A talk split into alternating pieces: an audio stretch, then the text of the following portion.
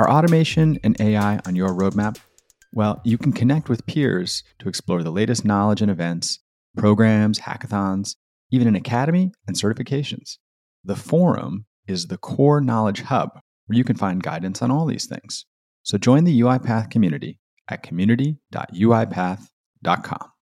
Hello, everybody. Welcome back to the Stack Overflow podcast, a place to talk all things software and technology. I'm your host, Ben Popper, Director of Content here at Stack Overflow, joined as I often am by my wonderful co hosts, Matt and Ceora. Hey, y'all. Hi. Hello. How's everybody doing? Good. Doing Good. good. I feel like everyone's doing good today. Yeah, some positivity. Yeah. Yeah. Yeah. That's great. I have some fun news stories I picked out for us today. The first one that I want to get to is a professor uh, in the world of computer science who teaches at the University of Massachusetts Amherst. The piece is called Coping with Copilot, and it's about how AI based developer tools make it far too easy for students to quote unquote cheat, quote unquote get help, use these, you know, AI pair programming assistants um, to write a lot of their homework or their assignments for them. So let me stop there and get a few thoughts. That's so funny. I'm sorry. The title of the article itself is like hilarious. Like kudos to him Yeah. coming up with that. The the first thing that jumped out to me was one of the quotes saying, "Students armed with Copilot will be bringing Uzis to a knife fight." yes. It's just not fair on these poor No. educators. Um I actually was in high school during the time when um a lot of those like like websites and apps were coming up that like could solve mathematical equations for you. Wolfram Mm. Alpha. Yeah. So so I I wonder I wonder now if like this is a, a thing that teachers on a broader scale are annoyed with even like um I feel like you know the whole thing with spark notes and like looking that up instead of actually reading the book so you can have Mm. like a loosely informative like book report or whatever it's interesting to see this like trickle down into uh computer science Yeah. now sure. that tools like Copilot have been introduced. I wonder if this is one of those things where like long term it'll end up being more detrimental to the student because they're not like maybe they're I I wonder if they're like skipping out on really internalizing the basic concepts that are going to help them like solve Mm. problems. Yeah. Because like pr- for professionals, obviously, if you've made it to the point to being a professional, you probably have a pretty decent grasp on like basic Right. programming concepts that will like help you throughout your career. So Right. using a tool like Copilot to make things a little faster makes more sense.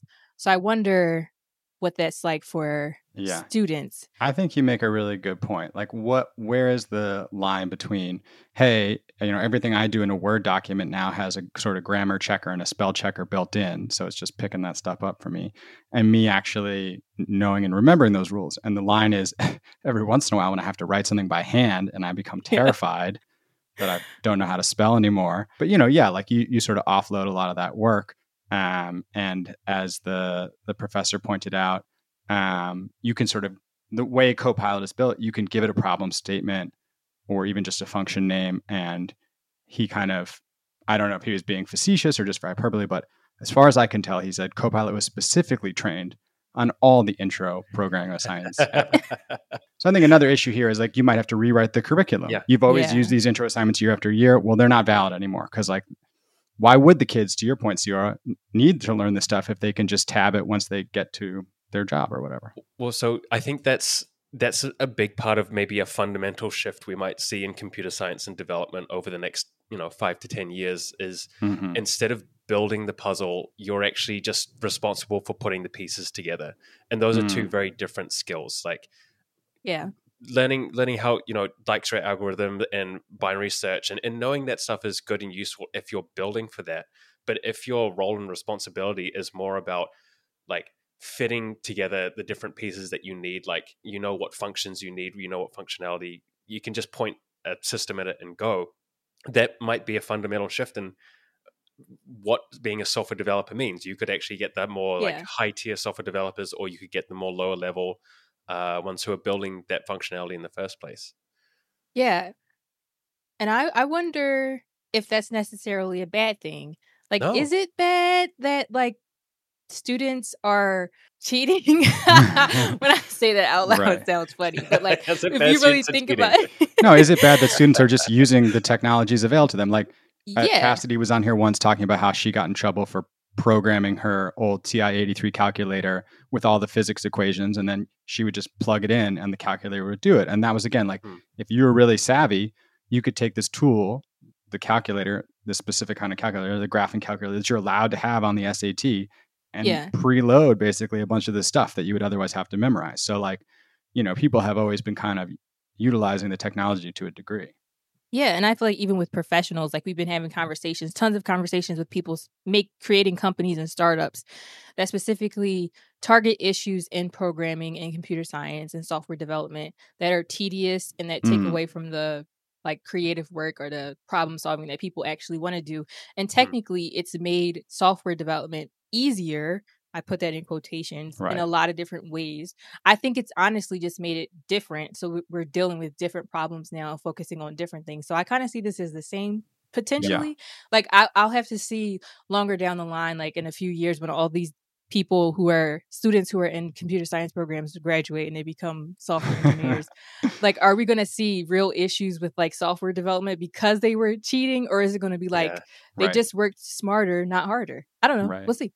I, I feel like this is very much the same as you know when like web frameworks became a thing like react and angular Yeah. it's like oh no that's cheating that's that's not doing the proper html css Yeah. and building it in vanilla javascript and this is just a different version of that it's you see this argument a lot with like the low code no code movement and Right. you know re- really all it is is just making us work faster at the end of the day we still have to know what we're doing um, Right. but yeah there, there might be some negative flow and effects where people are just trusting auto a copilot too much and Right. then that results in a bunch of people and a bunch of bugs and some nefarious things happening that we may not intend Yeah, understanding what's really going on underneath the hood, I think to Ceora's point, we don't know yet. We'll see Yeah. if that makes Yeah. a big difference, if they're less inventive or less able to deal with issues in the future, or, you know, right, if they're just getting rid of the cruft. Uh, there's one part of here I, I have to read, very important. The professor who wrote this said Copilot is different from searching for answers on Stack Overflow. You can already find examples of code online, but you know, then the instructor can Google them and compare the code with a plagiarism detector. Copilot generates novel solutions. So he's uh, there. He's saying like, well, we know kids are already copying, but at least I can catch them this Yeah. way. I have no idea. so that's like that's a professor problem. That's not a student problem. Yeah, I, I think the thing that makes this situation different is that we're not talking about professional software developers who have gone Right. through like learning the fundamentals. We're talking about students. So I really don't know how this is going to affect them long term. But I would like to hope that it's not going to be that big of a deal. I don't know. I don't want to be mad at people who are trying to just like make things easier. You know, that's my whole like motto at this Yeah. point. Like, Right. so yeah.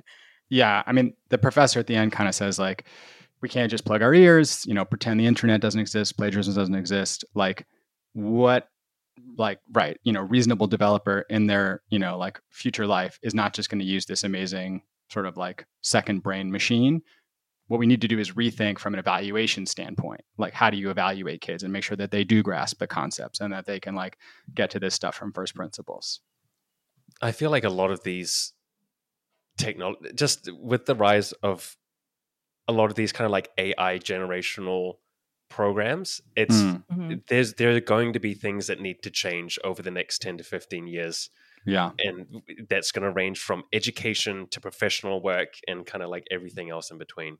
Yeah, yeah. All right, great. I want to go on to another story. Um, this one has a couple of interesting sort of like links to things we talked about before. The story is about monetizing the Godot game engine.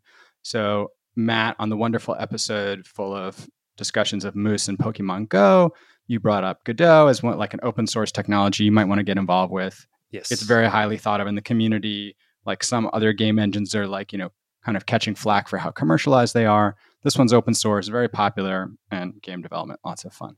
So what's interesting about this is that it kind of parallels another discussion we had this woman Heather Meeker come on the show to talk about open source and like how and when does it make sense to commercialize open source? Like you have this super popular popular project Godot, but how are you going to, you know, like build a business around that now?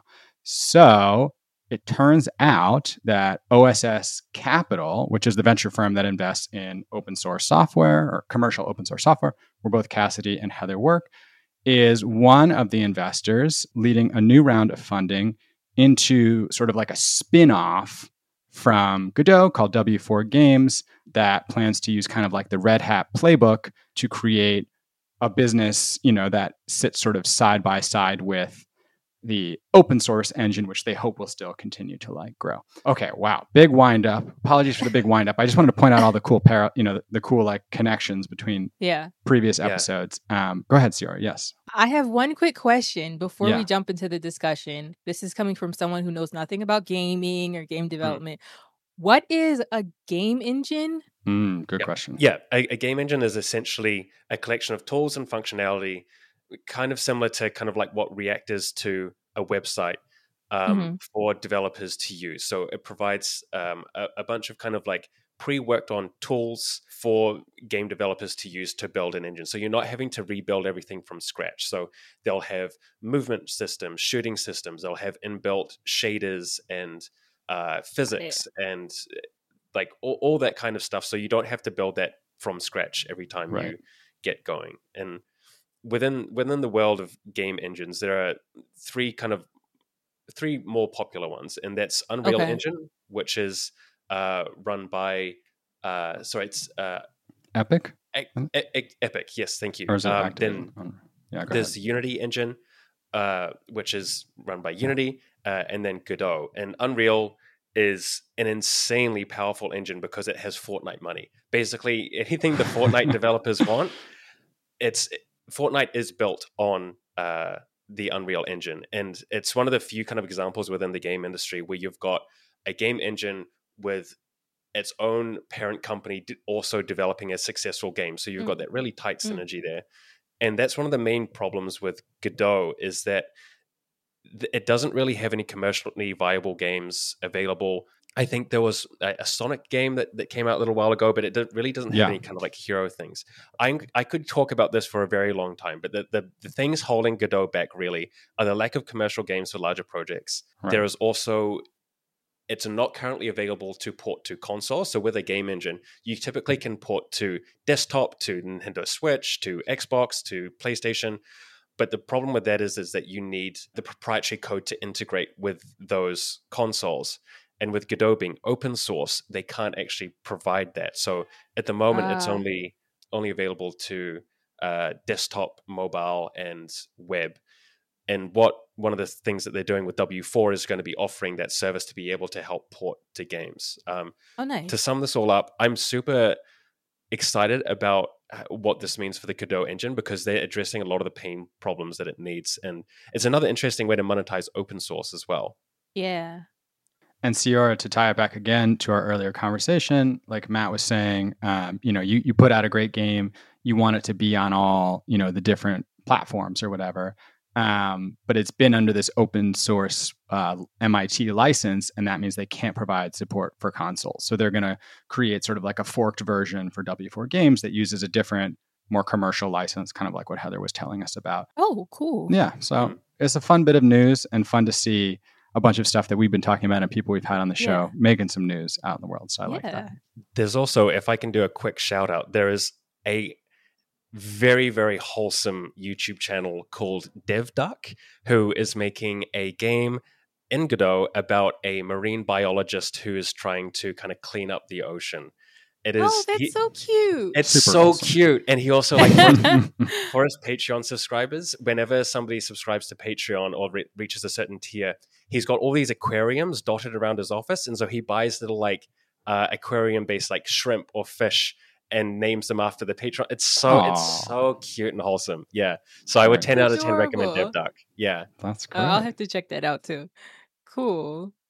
All right, one last one before we head out. We had a big conversation um, like, like, a week or two ago about social networks and how they're all sort of copying each other and blending into this like they're all chasing each other, trying to become the same. I don't know who dropped this link, but Snapchat, which I was too old to ever really get into, says that I just I'm the wrong generation. Like I remember when it came out and I was like, mm, I'm not, cool. I can't do it. Sorry. Like it seems like a cool. It's not for me. I'm old.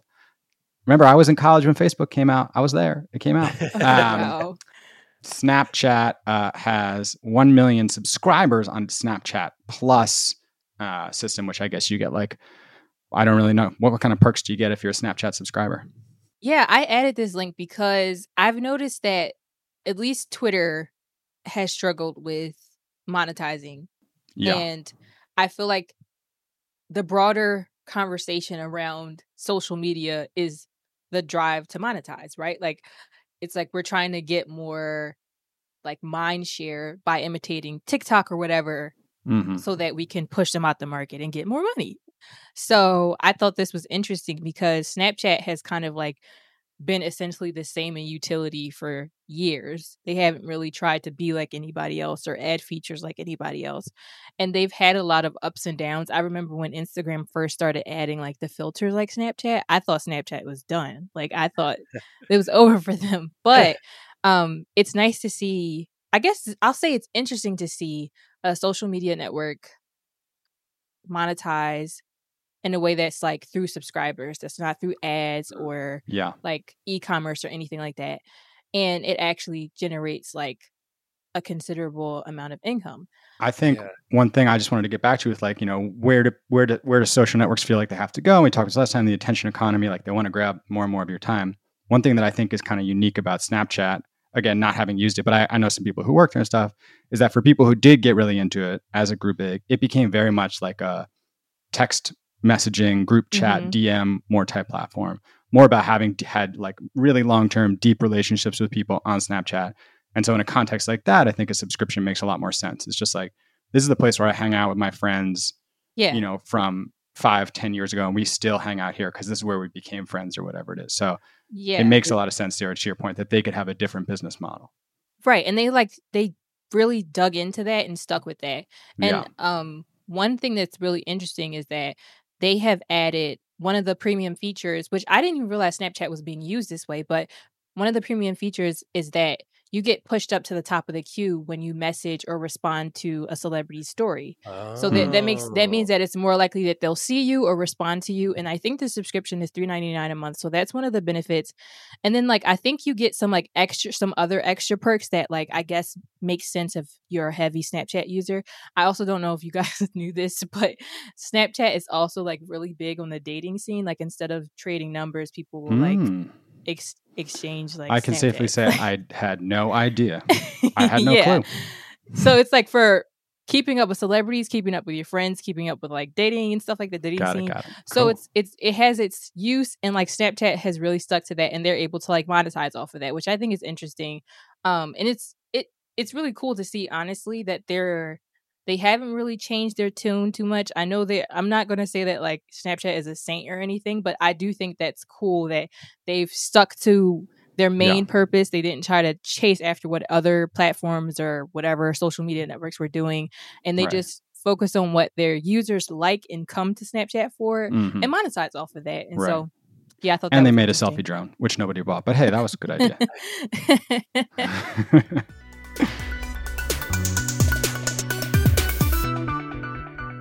All right, y'all. It is that time of the show. I don't have any new lifeboat badges, not because people aren't trying hard, but just because we do so many podcasts.